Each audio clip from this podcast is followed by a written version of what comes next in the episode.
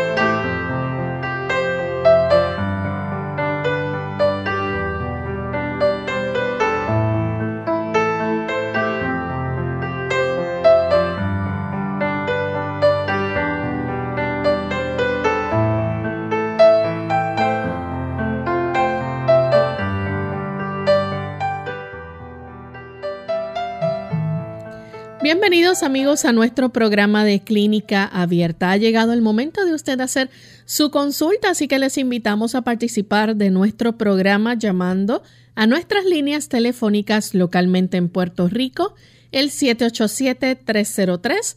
0101. Para los Estados Unidos, el 1866-920-9765. Para llamadas internacionales libre de cargos, el 787 como código de entrada, 282-5990 y 763-7100. Les recordamos también que ustedes pueden hacer sus consultas a través de nuestra página web visitando www.radiosol.org y ahí usted puede hacer la consulta a través del chat o también comunicarse a través de la vía telefónica si cuenta con los buscadores de Google Chrome o Firefox. Solamente tiene que oprimir el símbolo de teléfono y seguir las instrucciones. Le recordamos también que pueden hacer sus consultas buscándonos a través de nuestra página en Facebook, Radio Sol 98.3 FM. Así que les invitamos a participar en esta hora de nuestro programa en el día de hoy, donde usted puede hacer su consulta.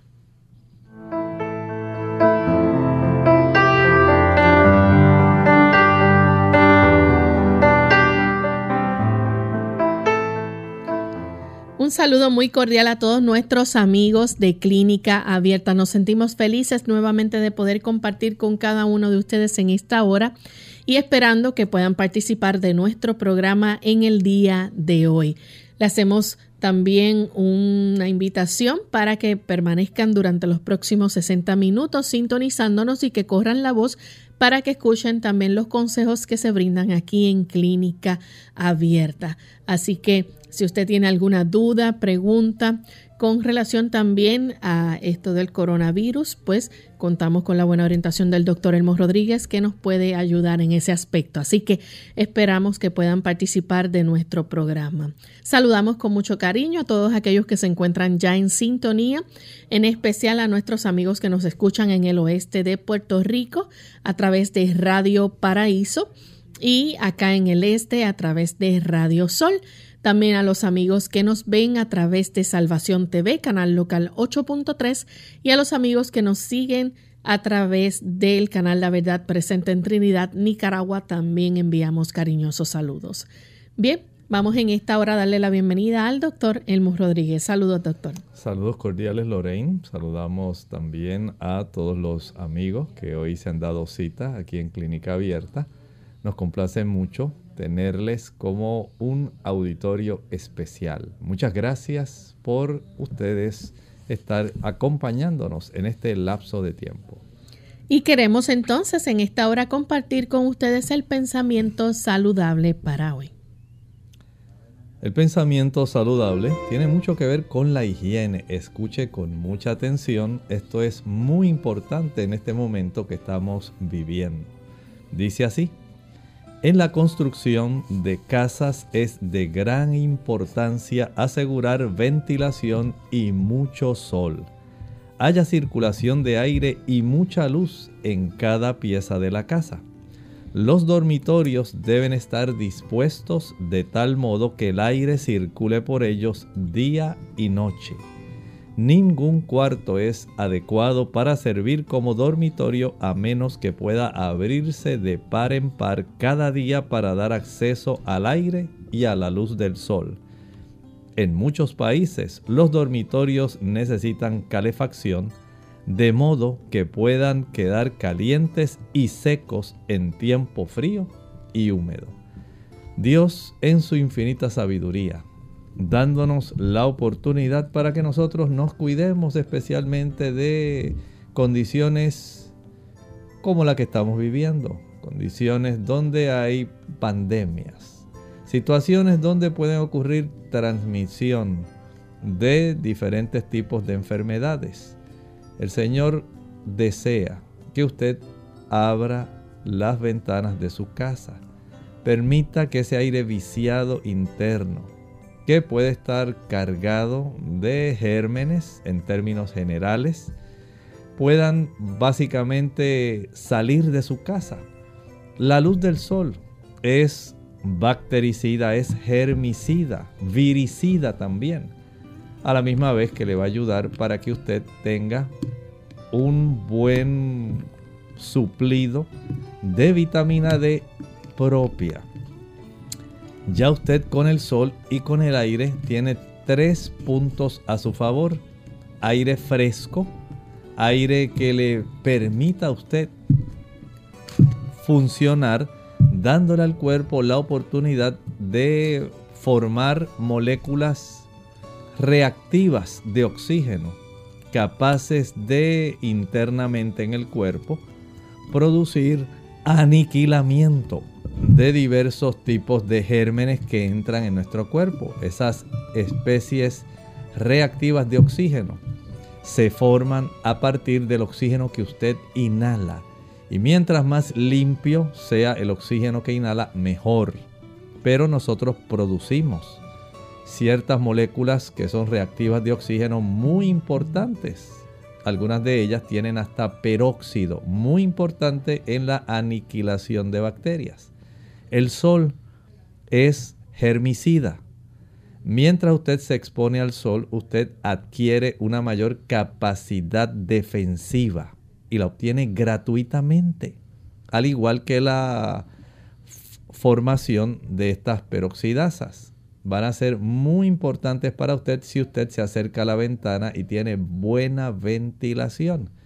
Y por otro lado, la presencia del sol eleva la cifra de nuestra vitamina D gratuitamente a mayor exposición al sol, principalmente si usted es de piel oscura. Debe exponerse más tiempo. Eleva la vitamina D esencial para que nuestro sistema inmunitario esté al máximo de protección. Qué bondadoso es nuestro Dios. Nos ha dado capacidad para que nosotros podamos defendernos, para que usted pueda internamente tener el beneficio de lograr estar a la ofensiva y también a la defensiva. Qué bueno saber que son medidas de higiene que ya se han dado hace mucho tiempo y que si las ponemos en práctica ahora, en lugar de estar en lugares cerrados, evítelos. Evite las multitudes. Evite el estar en contacto donde hay personas enfermas. Cuídese, sea sabio y precavido. Y con estos buenos consejos vamos entonces a dar inicio a nuestro programa de hoy recibiendo sus llamadas. Así que comenzamos con la primera llamada que la hace Diana. Ella se comunica desde Bolivia. Adelante, Diana. Buenos días, doctor. Bueno, mi consulta es la siguiente. Tengo un niño de nueve meses y doce días. Eh, ayer le llevé a hacer su consulta de control y me dijeron que le falta talla, está con 69 centímetros y un peso de 800. Ahora, eh, mi pregunta es, es que, ¿por qué le falta la talla? Eh, ¿O en qué estoy fallando en su alimentación? ¿O qué le doy? Porque también me dieron unas, unas chispitas nutricionales, lo que no le gusta y lo bota. Aparte de esas chispitas, ¿qué otros suplementos alimenticios lo puedo dar? Esa sería mi consulta, doctor. Gracias. Muchas gracias. Eh, ayer le llevé su consulta de control. Gracias. Mire, en cada consultorio pediátrico hay unas, digamos, tablas de percentilas. Estas tablas nos dan lo que aproximadamente debiera ser lo normal, básicamente en el 75 a 90% de la población. Pero no quiere decir que toda la población necesariamente tiene que estar bajo esa percentila. En la distribución de estas percentilas hay también unos porcentajes por algunas razones diversas. Número uno, hay que tomar en cuenta, digamos, la talla o la estatura también de los padres. Si los padres no son altos o los abuelos, recuerden que nosotros tenemos dentro del aspecto de la genética, cómo la genética distribuye la manifestación, digamos, de estos genes que van a estar siendo transportados según ocurre en los procesos de meiosis para llegar hasta los gametos. ¿Cómo se distribuye, digamos, el tamaño o la talla o la estatura del abuelo, de la abuela, materno y paterno? No solamente del padre. Eso se hereda y si se dan las condiciones necesarias, se puede manifestar, en este caso, el fenotipo, el aspecto externo de lo que ya se heredó en el genotipo. No solamente es por deficiencia de alimento. Ahora, usted procure que el niño tenga una buena alimentación. En cuanto, número uno, a calidad Número dos, en cantidad. Y en cuanto a la cantidad de energía que el niño, de acuerdo a la edad, debe recibir para que pueda tener ese crecimiento longitudinal que sea adecuado. Y en ese aspecto, el que haya una nutrición que sea variada, suficiente, nutritiva, es algo indispensable. Por ejemplo, los cereales, procure que el niño consuma cereales integrales. Le van a proveer más beneficio que cuando usted consume un cereal que está desvitalizado, que no tiene fibra, que no tiene toda la cantidad de proteína y de grupo B, que es lo más que nos aportan los cereales. Carbohidratos, proteínas, vitaminas y minerales, además de fibra el grupo de los, las legumbres. Ahí hay mucha proteína. ¿Dónde están los aminoácidos para que el niño tenga crecimiento lineal, crecimiento de altura? Pero recuerde que estamos sujetos a la ley de la herencia de lo que él heredó respecto a la talla. Por eso le comentaba que es muy importante saber la percentila en la que cae su niño. Luego añádale a esto las frutas. A mayor consumo de frutas tenemos una mayor distribución de vitaminas, minerales, minerales antioxidantes, fibra. Añádale luego las, los vegetales, las hortalizas, las ensaladas, muchos antioxidantes, muchas vitaminas, muchos minerales, fibra. Luego añádale las oleaginosas, ácidos grasos muy necesarios para el niño, proteína, vitaminas, minerales y antioxidantes. Añádale entonces a esto, digamos, las, los tubérculos, las raíces, la papa, la yuca, la yautía, la malanga, todos esos productos que son sabrosos, que nos proveen carbohidratos principalmente, cierta cantidad de minerales y cierta cantidad de vitaminas. Tome todo esto en conjunto. Eso es lo que puede facilitar que el niño tenga una buena nutrición. Además, facilitar que el niño juegue al aire libre. Esto ayuda para que ocurra ese tipo de estímulo de tal manera que el niño crezca. Ya con esto debiera entonces eh, juntarse la cantidad de componentes y si a usted también le dieron estas vitaminas o productos para facilitar como complementación de la alimentación, mucho mejor. Así que hacia adelante con la bendición de Dios. Vamos en esta hora a hacer nuestra primera pausa y cuando regresemos continuaremos contestando más de sus preguntas. Ya volvemos.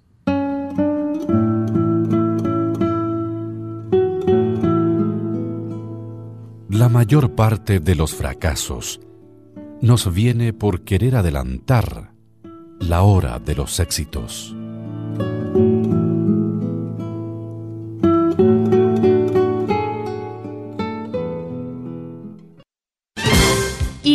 Las enfermedades de este órgano son por lo general asintomáticas. Debajo de las costillas del lado derecho es necesario actuar de forma inmediata.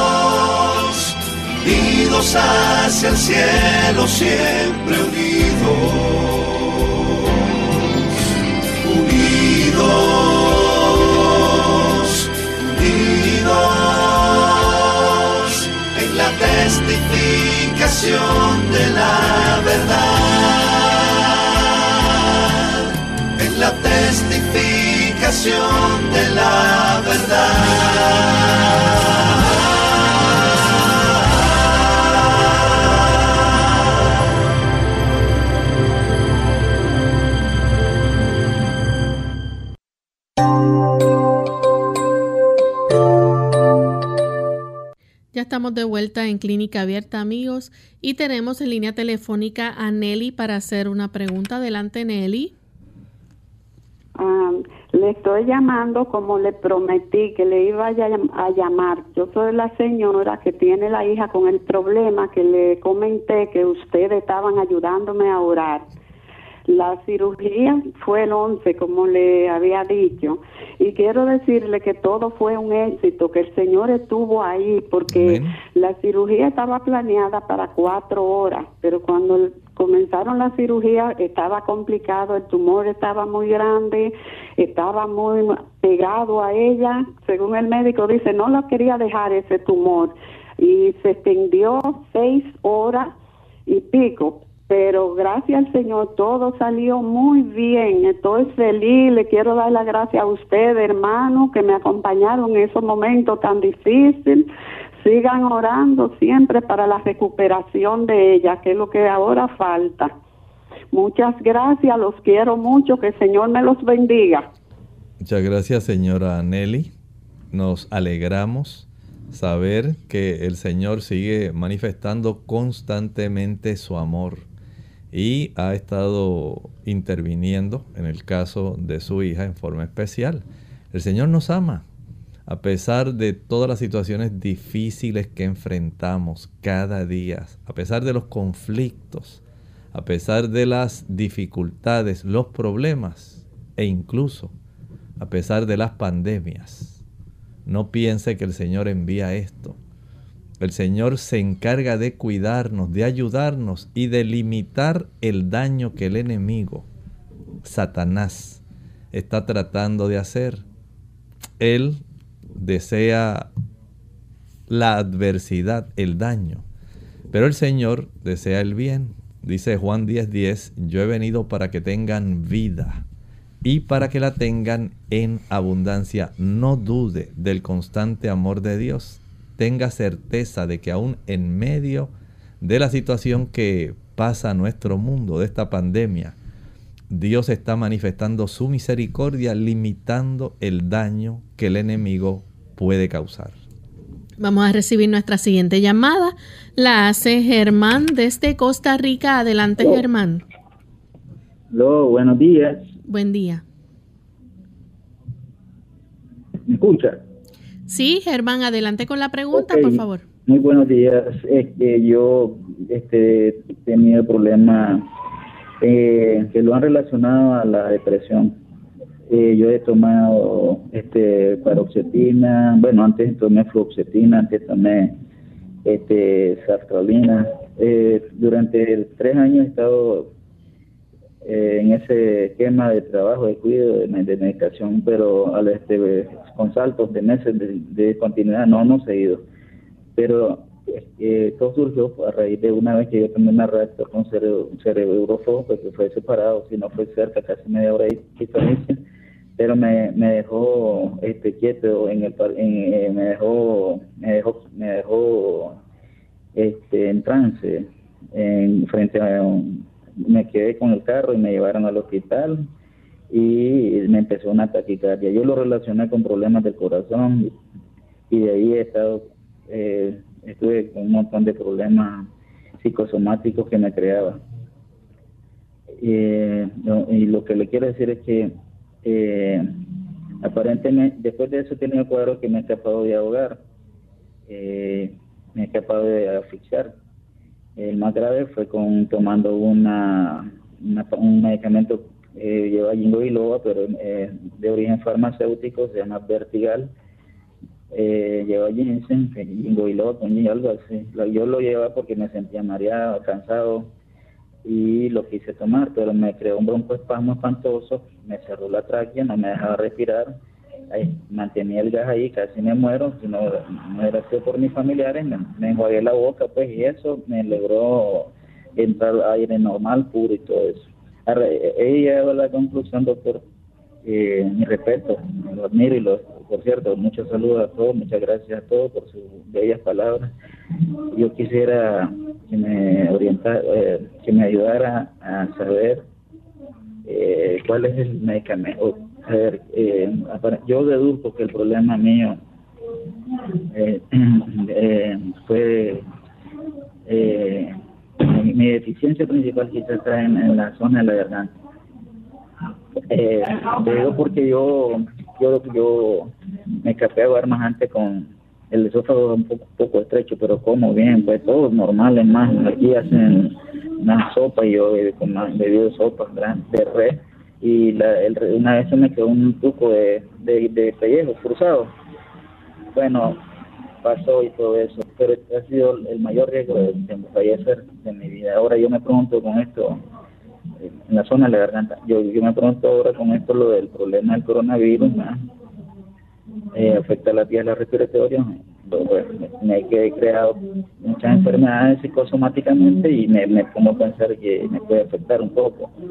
Digo, viene, viene, me, me pongo a pensar que a mí me, me fregaría más rápido, alguien así, como, me pongo a pensar con gente como con asma, gente con problemas de respiratorio, pues sinusitis cosas así serían más, más fácil, pues atacaría más, más gravemente una epidemia como esta, la que está sucediendo. Pues. Entonces yo me aboco a, la, la, pregunta principal, de, a pesar de que tomo ahorita pues el medicamento para oxetina, eh, eh, yo yo veo que, que, que, que pues, me gustaría que me aconsejara qué hacer en relación para fortalecerme un poco más, pues, no depender de la paroxetina. Cómo no, con mucho gusto, muchas gracias por su presentación. Efectivamente, hay que entender que en su caso es necesario que usted tome sus fármacos que le están dando para la depresión, pero sí, usted tal como ha expresado ese deseo de usted protegerse adicional, recuerde que básicamente este virus en la mayor parte de las personas, casi el 80% de los casos, cursa sin síntomas. Básicamente es asintomático. Y solamente en aquellos casos, digamos, que se ha visto que hay una mayor tendencia a sufrir complicaciones, son las personas mayores de 50 a 60 años. Si usted tiene una edad mayor que esta, y usted padece de hipertensión arterial, si usted tiene problemas de diabetes, si usted tiene problemas cardiovasculares, en estas personas hay que tomar medidas precautorias adicionales porque este tipo de virus se, digamos, se reproduce y daña muy fácilmente los, el tejido en sí pulmonar, produciendo daño eh, directamente anatómico y ventilatorio. Por lo tanto, el que usted pueda cuidarse, digamos, tal como usted desea, trate de estar en espacios abiertos, trate de exponerse al sol, consuma una alimentación rica en vitamina C, dele una mayor preferencia a las naranjas, a las mandarinas, a las toronjas, al consumo de productos que son como el tamarindo, que van a ayudar para que la vitamina C se aumente, se eleve. También recuerde la exposición al sol, la vitamina D es esencial. La vitamina A, que es la que va a fortalecer las mucosas respiratorias de cada una de las personas. Que la consigue en la papaya, en el mango, en el mamey, en el zapote, en la zanahoria, en la calabaza, en la uyama. Ahí usted tiene una buena cantidad de esta vitamina que protege las mucosas para que no sean invadidas tan rápidamente por el virus y a la misma vez le puede ayudar en el aspecto, digamos, eh, respiratorios. Hay algunas personas que están también utilizando para otros casos, como por ejemplo la influenza. Hay un tipo de antioxidante que se llama la N-acetilcisteína, se le llama NAC. Y esta N-acetilcisteína, hay estudios ya científicos, médicos, que han comprobado que las personas que lo utilizan básicamente alejan la oportunidad de que el virus de la influenza pueda entonces eh, reproducirse en los pulmones de estas personas. Por lo tanto, le confiere este antioxidante una mayor capacidad protectora. Luego añada también, por ejemplo, eh, la ingesta de alimentos ricos en el mineral zinc. El mineral zinc ayuda también a combatir los diferentes tipos de virus. Es muy importante. Lo conseguimos en la semilla de calabaza principalmente, en las legumbres. Algunas personas compran hasta suplementos de zinc y esto pues también le puede ser beneficioso. De tal manera que usted se está cuidando y puede hacerlo también cuando usted prepara en su casa digamos, el alimento, añádale un poco más de ajo. El ajo es un poderoso antiviral, ayuda muchísimo. Hay también formas de proteger sus pulmones con el uso del saúco. Es una planta que es antiviral y a la misma vez tiene propiedades capaces de cuidar sus pulmones. Es excelente. Sambucus nigra también se le conoce por su nombre en, inglés como elderberry. La siguiente consulta la hace el señor González de San Juan, Puerto Rico. Adelante, señor González. Sí, buen día y, gracias. Eh, quería saber si es cierto que abriendo una cebolla por la mitad, poniéndola en un plato cerca de, un, de unos 50, sea su cuarto, la cocina, lo que sea, esa cebolla va a absorber las bacterias que se encuentran en el área, protegiendo a uno. Es cierto. Muchas gracias. He visto ya ese tipo de procedimiento por internet. No hay en realidad una evidencia de que eso ocurra. En realidad lo que más ayuda es que usted abra las ventanas.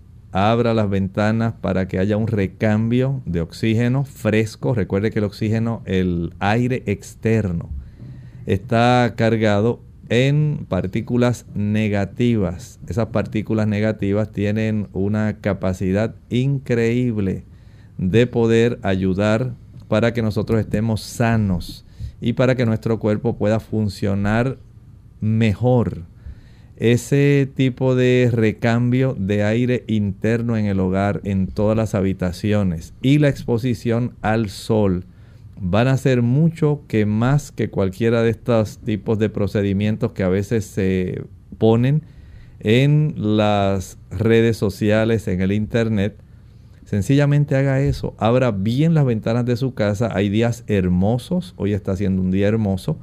Permita que ese aire y ese sol puedan traer salud a su hogar.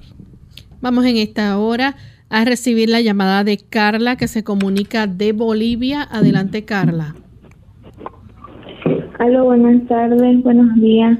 Este, mi consulta es la siguiente. Mire, hace mucho tiempo que yo vengo sufriendo de dolores fuertes de cabeza. Todos los días me duele la, la cabeza y se mezcla con la vista. Hay ratos en que no puedo ver, me vienen como mareos y siempre constantemente es el dolor de, de cabeza. Me empieza por el, la nuca, de que de la nuca y es un dolor que empieza ahí y después sube y se mezcla con lo de la vista. La verdad es que a veces mi, vista se me baja y no no sé qué puedo hacer, si son faltas de es falta de defensa, de qué. Antes vivía en un, en un clima eh, caliente y allá me afectaba mucho más, todo lo era muy exagerado al extremo. Hoy en día ya vivo en, en un ambiente cálido y templado y aún así sigo, sigo claro que no es tan, tan fuerte, pero sigue, sigue los dolores y esa es mi consulta. Gracias. Muchas gracias. Sería muy apropiado si usted pudiera ver a un médico internista, porque aparentemente su caso más bien es de tipo migrañoso. Recuerden que las arterias de nuestro cerebro en los casos de migraña lo que hacen es una vasodilatación cosa que ocurre más fácilmente en el clima cálido. Pero esta migraña tiene diversas razones, no es solamente el clima. Hay también situaciones donde hay productos o alimentos que facilitan esto. Hay personas, por ejemplo, que el uso del cacahuate, el maní, puede producir migraña. La mayor parte de los casos se debe más bien al uso del queso, el queso maduro, ese queso que usted consume tipo queso de bola o queso madurado, añejado, va a facilitar el desarrollo de este tipo de situación más fácilmente que las personas que no lo consumen. Igualmente ocurre con el chocolate. Si usted consume chocolate, cacao, es más fácil desarrollar ese problema que usted está presentando. Pero por supuesto, no es lo único. A veces eh, el consumo de naranjas, hay personas que son sensibles a las naranjas. Pero más, más fácilmente con la ingesta de chocolate y queso maduro o queso ya añejado. Es más fácil desarrollar esto. Hay una sustancia que contiene este tipo de quesos que se llama tiramina. Y la tiramina facilita ese tipo de situación.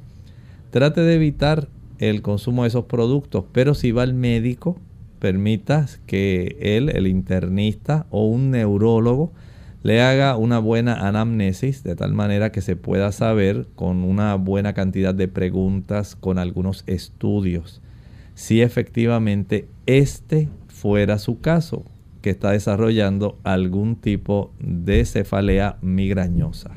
Bien, vamos en esta hora a nuestra segunda y última pausa. Cuando regresemos, continuaremos con más consultas. Cada órgano del cuerpo conserva parte de los nutrientes para mantener sus diferentes partes en acción. El cerebro se le debe proporcionar su parte, a los huesos su porción el gran maestro constructor está obrando en cada momento para suplir lo necesario a cada músculo y tejido desde el cerebro hasta la punta de los dedos de las manos y los pies a fin de dar vida y fortaleza. El peligro de manejar cansado. Hola, les habla Gaby Sabalua Godard en la edición de hoy de Segunda Juventud en la Radio, auspiciada por AARP. ¿Sabías que manejar cansado es igual de peligroso que manejar en estado de ebriedad? Lo más alarmante de este hecho es que muchos conductores ni siquiera son conscientes de las repercusiones de quedarse dormido al volante. De acuerdo con un estudio del Instituto de Medicina, casi el 20% de los accidentes fatales son asociados a un chofer cansado.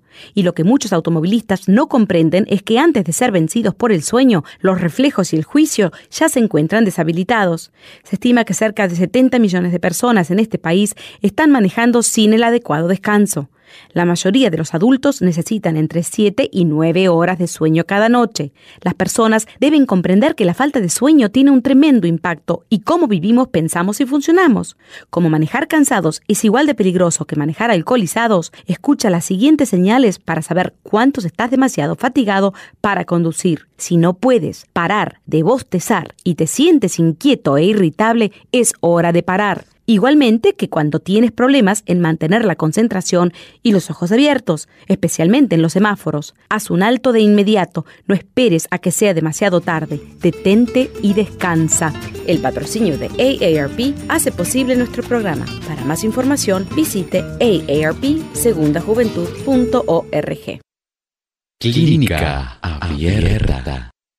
Ya estamos de vuelta en Clínica Abierta, amigos, y continuamos recibiendo sus consultas. En esta ocasión tenemos a Jesús de la República Dominicana. Bueno, se nos cayó la llamada, así que continuamos con Mildred de Río Grande. Mildred, adelante. Buenos días. Mira, mi consulta es este respecto a que yo tengo una alergia tremenda en mis ojos. Ya va para ocho o nueve meses He ido al oftalmólogo, me han dado gotas y me vuelve la, la, la alergia. En la mañana abro los ojos y ahí empieza el picor. Gracias. Mire, recuerde que las damas, especialmente aquellas que ya entraron en la menopausia, van a desarrollar más fácilmente esta sensibilidad porque el ojo se seca más fácil. Y al tener esta resequedad ocular por la disminución del tipo de líquido lagrimal, la superficie de la córnea va a estar más sensible a los alérgenos y usted va a sufrir más de este tipo de situación.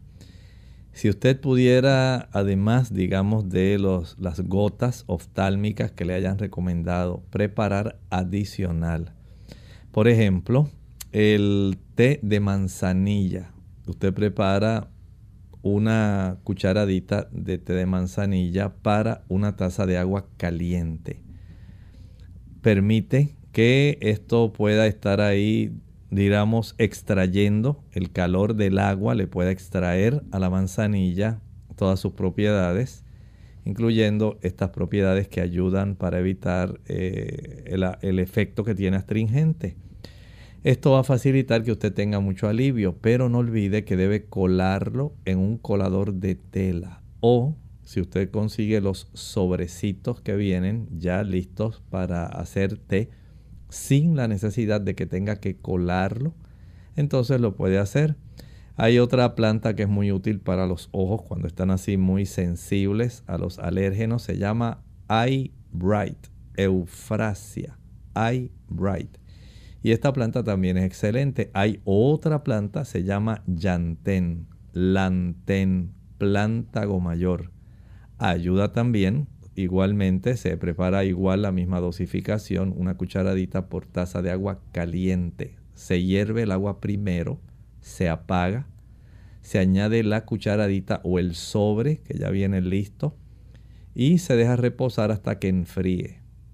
Si es de sobrecito no tiene que colar. Si es de, de planta suelta seca, tiene que colarlo. Y lo va a colar con un colador de tela practique durante el día este, varias, eh, digamos, lavados oculares, úselo como un colirio.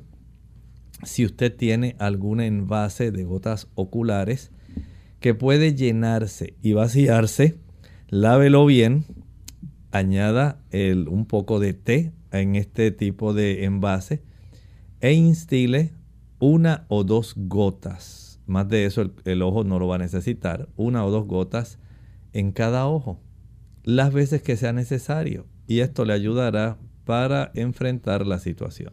Tenemos a Rosa de la República Dominicana. Ella pregunta en qué tiempo puedo hacer ejercicios después de una intervención de apendicitis y cuáles me recomendaría. Bueno, le recomendaría que lo hiciera después que el cirujano ya la haya autorizado.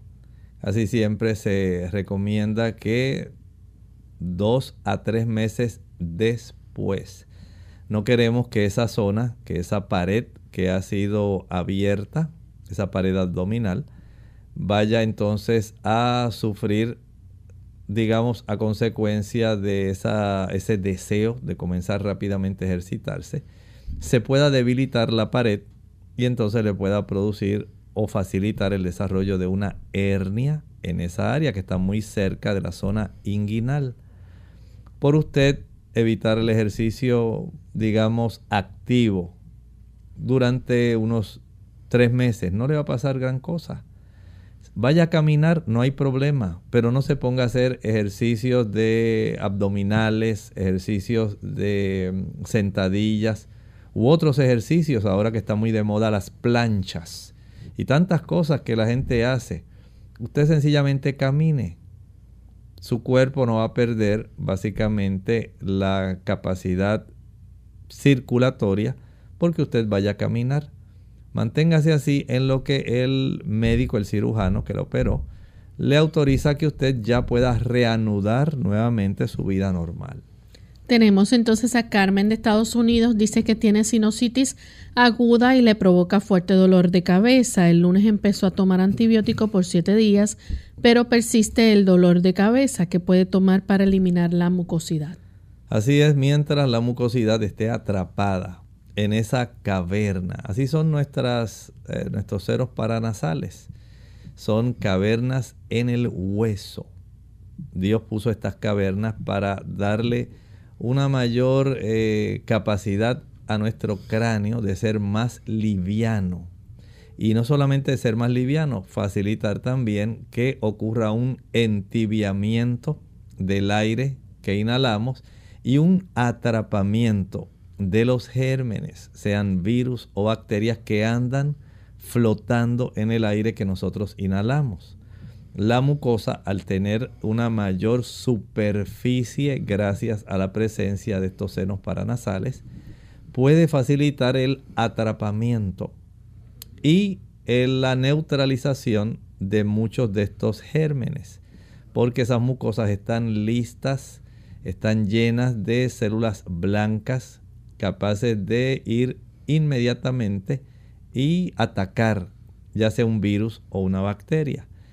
Pero si queda atrapada la mucosidad normal que se forma en esas eh, cavernas, porque hay tanta inflamación que se obstruye el área de drenaje entre la zona del seno paranasal y el área en realidad de nuestra cavidad nasal. Entonces se acumula, se desarrollan bacterias porque utilizan básicamente esa mucosidad como un medio de cultivo. Se desarrolla una presión negativa, comienza el dolor de cabeza, la molestia y por supuesto el cuadro que usted nos presenta. Para usted descongestionar esto, no coma queso, no coma yogur, no tome leche, evite los productos que son confeccionados con harina blanca Evite la mantequilla. Estos, estas medidas van a facilitar que no se acumule más mucosidad. También el practicar inhalaciones de hojas de eucalipto en un litro de agua que está hirviendo. Esta agua se le añaden algunas hojas de eucalipto trituradas y se reduce el fuego a un fuego que sea mediano. Mientras se comienza a emanar el vapor con olor a eucalipto, usted ahora se acerca a la olla, pero no directamente al área donde está emanando el vapor, se va a quemar la cara y no queremos que eso ocurra. Y para evitarlo usted se va a cubrir la cabeza con una toalla. Esa toalla también debe cubrir al mismo tiempo la ollita. De tal manera que se genere una nube de vapor de eucalipto dentro de esa casita o dentro de esa caseta para que usted inhale 25 veces. Va a practicar estos, esta inhalación de estos vapores de eucalipto.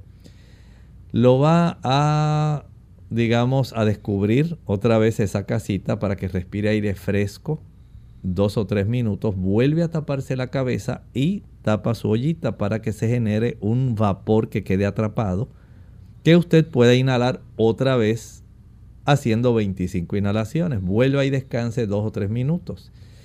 Va a ser cuatro episodios de 25 inhalaciones. Esto ayuda a descongestionar muy rápidamente. También puede preparar un sabroso jugo un jugo que ayude a descongestionar. Y en este jugo usted va a añadir un litro de agua, le va a añadir una zanahoria, la cuarta parte de una cebolla. ¿Qué dije? La cuarta parte. Pica la cebolla por la mitad y una de las mitades por la mitad. A esto le va a añadir en este momento un solo diente de ajo y un rábano. Si le tiene que exprimir un poco de limón, hágalo. Una vez licue va a tomar de ese litro que preparó, va a tomar solamente una taza durante cuatro veces al día. Eso le alcanza para un litro, una taza de 8 onzas. Si se le hace muy fuerte al estómago, tome nada más media taza y le añade media taza adicional de agua.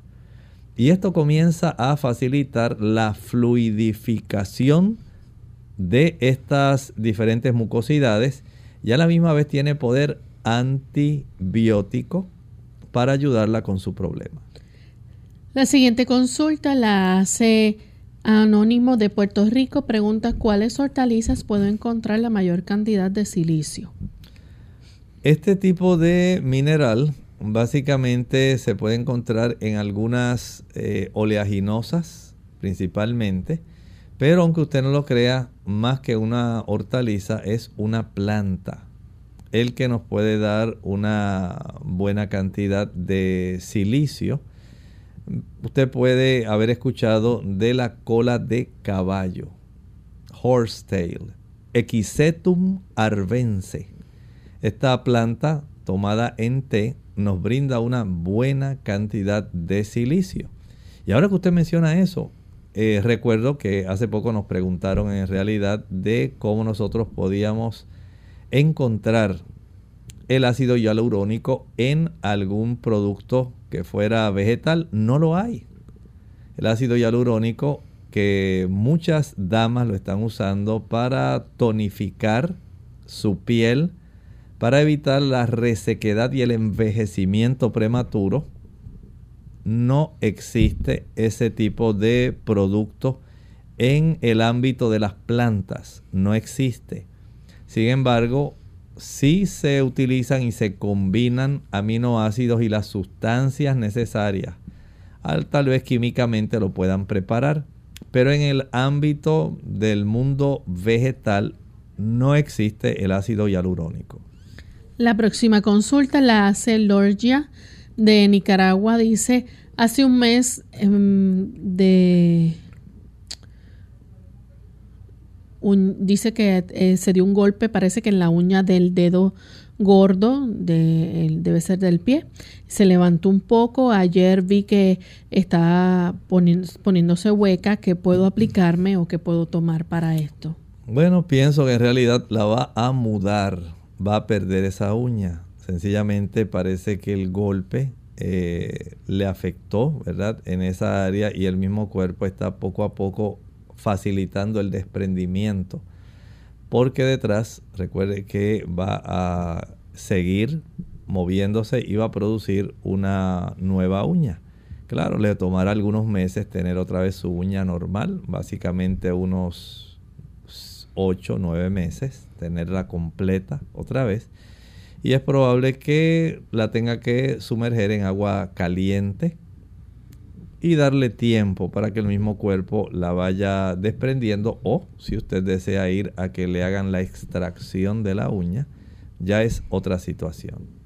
Germán de Venezuela dice que uno de sus hijos quiere que él aprenda a jugar ajedrez, dama, dominó y que practique tai chi. Di que para agitar conocimiento cognitivo y psicomotor y hasta espiritual, pero le dije que estoy muy viejo, son 90 años. Los jóvenes de hoy inventan cosas y yo le pedí un tiempo para consultarlo con usted. Bueno, ellos eh, pretenden que usted al mantener su cerebro ocupado, especialmente el que usted ejercite el aspecto cognitivo, le impida en cierta forma el que usted vaya a sufrir el decaimiento que se está viendo en tantas personas.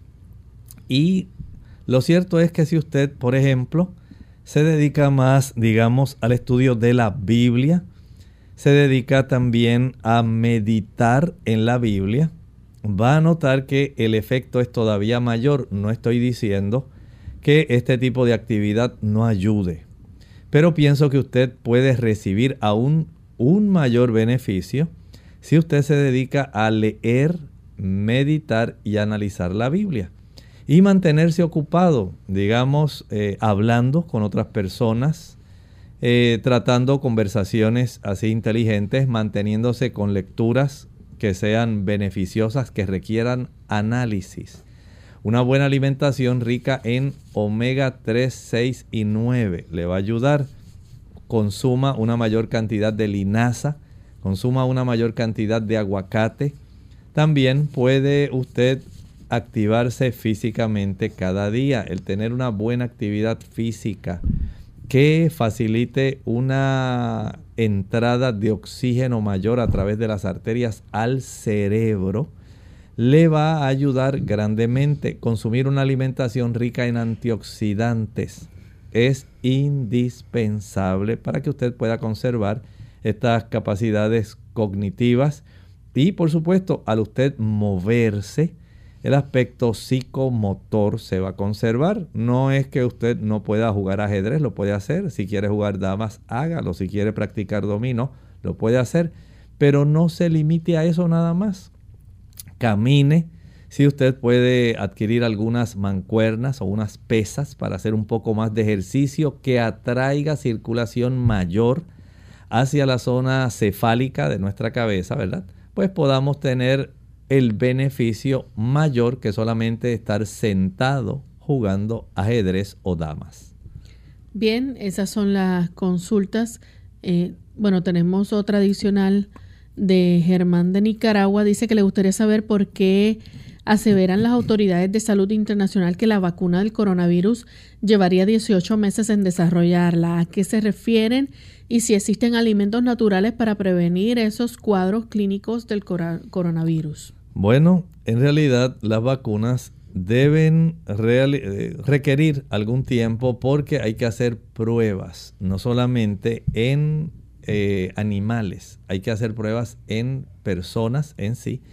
Y esto requiere llegar a la dilución suficiente para que el cuerpo pueda desarrollar los anticuerpos hacia el antígeno, tanto de superficie de la cápsula del virus, para que pueda ser aniquilado. Y esto no crea que es tan fácil lograr ese tipo de reacción eso lo que está facilitando es un tipo de inmunidad adquirida en cierta forma, pasiva, porque es por medio de una eh, vacuna. Pero usted puede también fortalecer su sistema de defensas internos. Nuestro cuerpo tiene diversos mecanismos, no solamente la producción de anticuerpos. Hay eh, células dispuestas por el Señor para que puedan engullir y puedan neutralizar diversos gérmenes. Hay sustancias, especialmente sustancias peroxidadas. Hay también eh, diversos factores para aniquilar bacterias como ciertos factores que son quimiotácticos.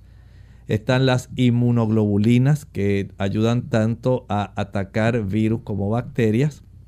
Esa respuesta inmunitaria innata que nosotros tenemos, que Dios la hace funcionar, usted la puede potenciar. Y hay diversas formas. Por ejemplo, hablábamos al inicio del programa en la exposición al aire libre. Eso ayuda tremendamente para la producción de sustancias que producen peroxidación. El hecho de que usted se alimente con una buena cantidad de vitamina C cada día. Alimentos ricos en vitamina C ayudan en la producción de interferón que interviene con los virus. El consumir también una buena cantidad de ajo tiene capacidades antivirales el que usted también consuma una buena cantidad de zinc, especialmente de las legumbres o lo puede obtener de las semillas de calabaza, confiere actividades que son a la ofensiva de nuestro cuerpo. El que usted descanse, dormir 8 a 9 horas cada día le da a usted una mayor capacidad defensiva el ejercicio, mientras más buena sea la capacidad circulatoria y eliminatoria, eso lo hace el ejercicio, usted podrá enfrentar mejor cualquier tipo de bacteria. El hecho de que usted ingiera mucha agua, recuerde que nuestro sistema de defensa vive o se traslada en un medio acuoso. Por lo menos unos 3 litros de agua al día ¿Puede usted garantizar esa ingesta? Eso va a ser de mucha ayuda. La exposición al sol, saber cómo está la cifra de su vitamina D es esencial. Usted se puede ayudar, hágalo.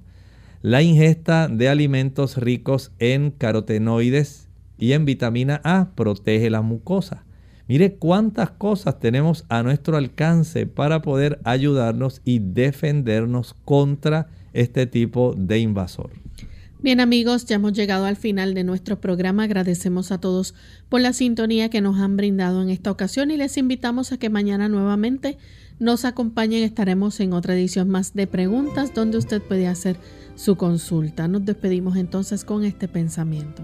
Amado, yo deseo que tú seas prosperado en todas las cosas y que tengas salud, así como prospera tu alma. Nosotros nos despedimos y será entonces hasta la siguiente edición de Clínica Abierta. Con cariño compartieron el doctor Elmo Rodríguez Sosa y Lorraine Vázquez. Hasta la próxima.